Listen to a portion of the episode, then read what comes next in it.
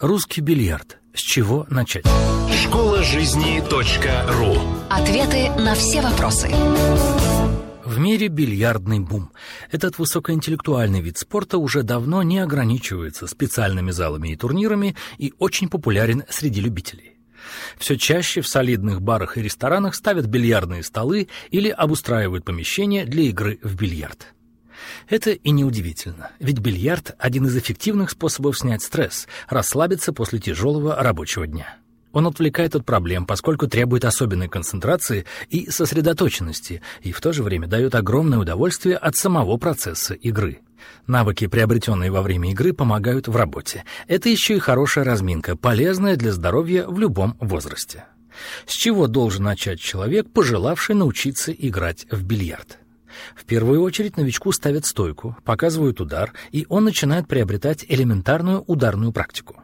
Выбор стойки зависит от того, к какому столу подошел человек. Если к русскому бильярду, то там одна стойка. При игре в пул она ниже, в снукере еще более низкая.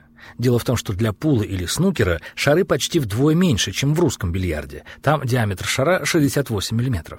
Соответственно, низкая стойка позволяет лучше видеть маленькие в диаметре шары и прицельные точки.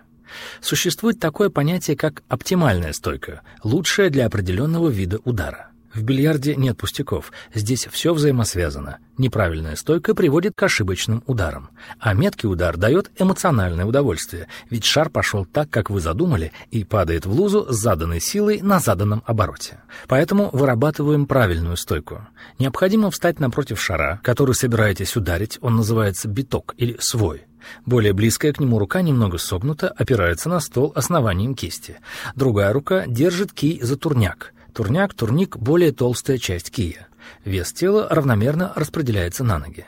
При ударе корпус должен быть неподвижен. Двигаться должно лишь предплечье, но его нужно избавить от любого бокового движения. И главное условие — не нужно напрягаться. Напротив, мускулатура и рук, в первую очередь, должна быть расслаблена.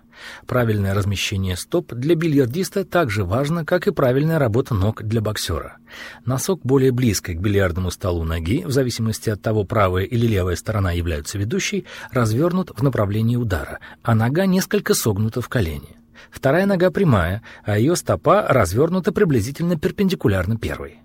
Известна история о трех генералах, каждый из которых потерял руку во время войны, и, несмотря на это, они демонстрировали виртуозную игру в бильярд.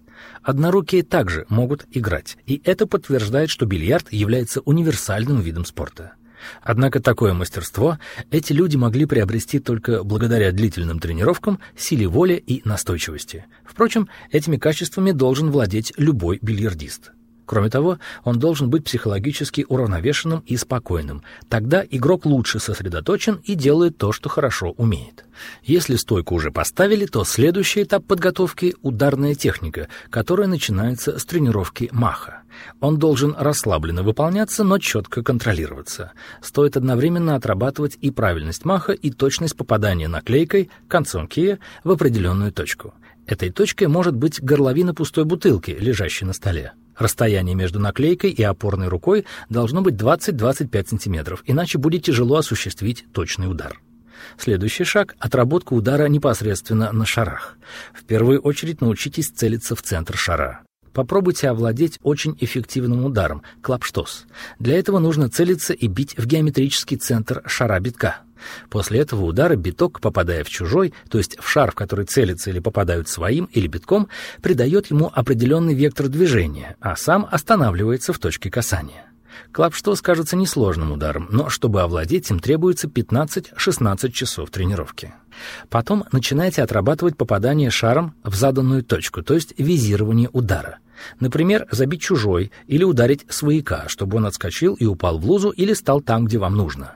Вот после этого, когда овладели клапштосом, начинайте поиск единственно правильной точки прицеливания, более точного визирования удара.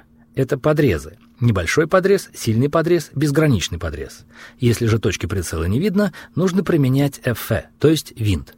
Есть и общие правила прицеливания. В первую очередь нужно провести мнимую черту от центра лузы к центру забиваемого шара и определить на нем точку, в которую необходимо попасть битком или своим, чтобы чужой пошел по заданной траектории. Бывают ситуации, когда важны даже не миллиметры, а микроны. Еще такой совет. Когда прицеливаетесь и наносите удар, концентрируйте внимание на прицельном шаре, а не на битке, и в любом случае не переводите взгляд с прицельного шара на лузу, в которую планируете забить. Для разных ситуаций существуют свои методы определения точки прицеливания. Само собой, необходимо учитывать расстояние.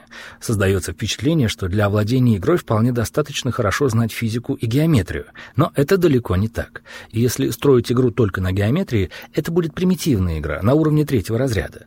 Кроме геометрии, еще нужно стратегическое мышление или видение. Ведь мы, забивая один шар, одновременно думаем, как забить следующий. Начинаем применять удары по низу шара, сверху или сбоку. Одним словом, делаем все, чтобы шар оказался в нужной позиции для продолжения игры. Вот для этого и нужно уметь пользоваться винтами, оттяжками, удар в нижнюю часть шара, накатами, удар в верхнюю часть шара и боковиками. Кстати, боковик — очень коварный винт, поскольку требует, чтобы сила удара согласовывалась с силой оборота. Школа жизни .ру Автор статьи «Русский бильярд. С чего начать?» Андрей Макаров. Текст читал Дмитрий Креминский.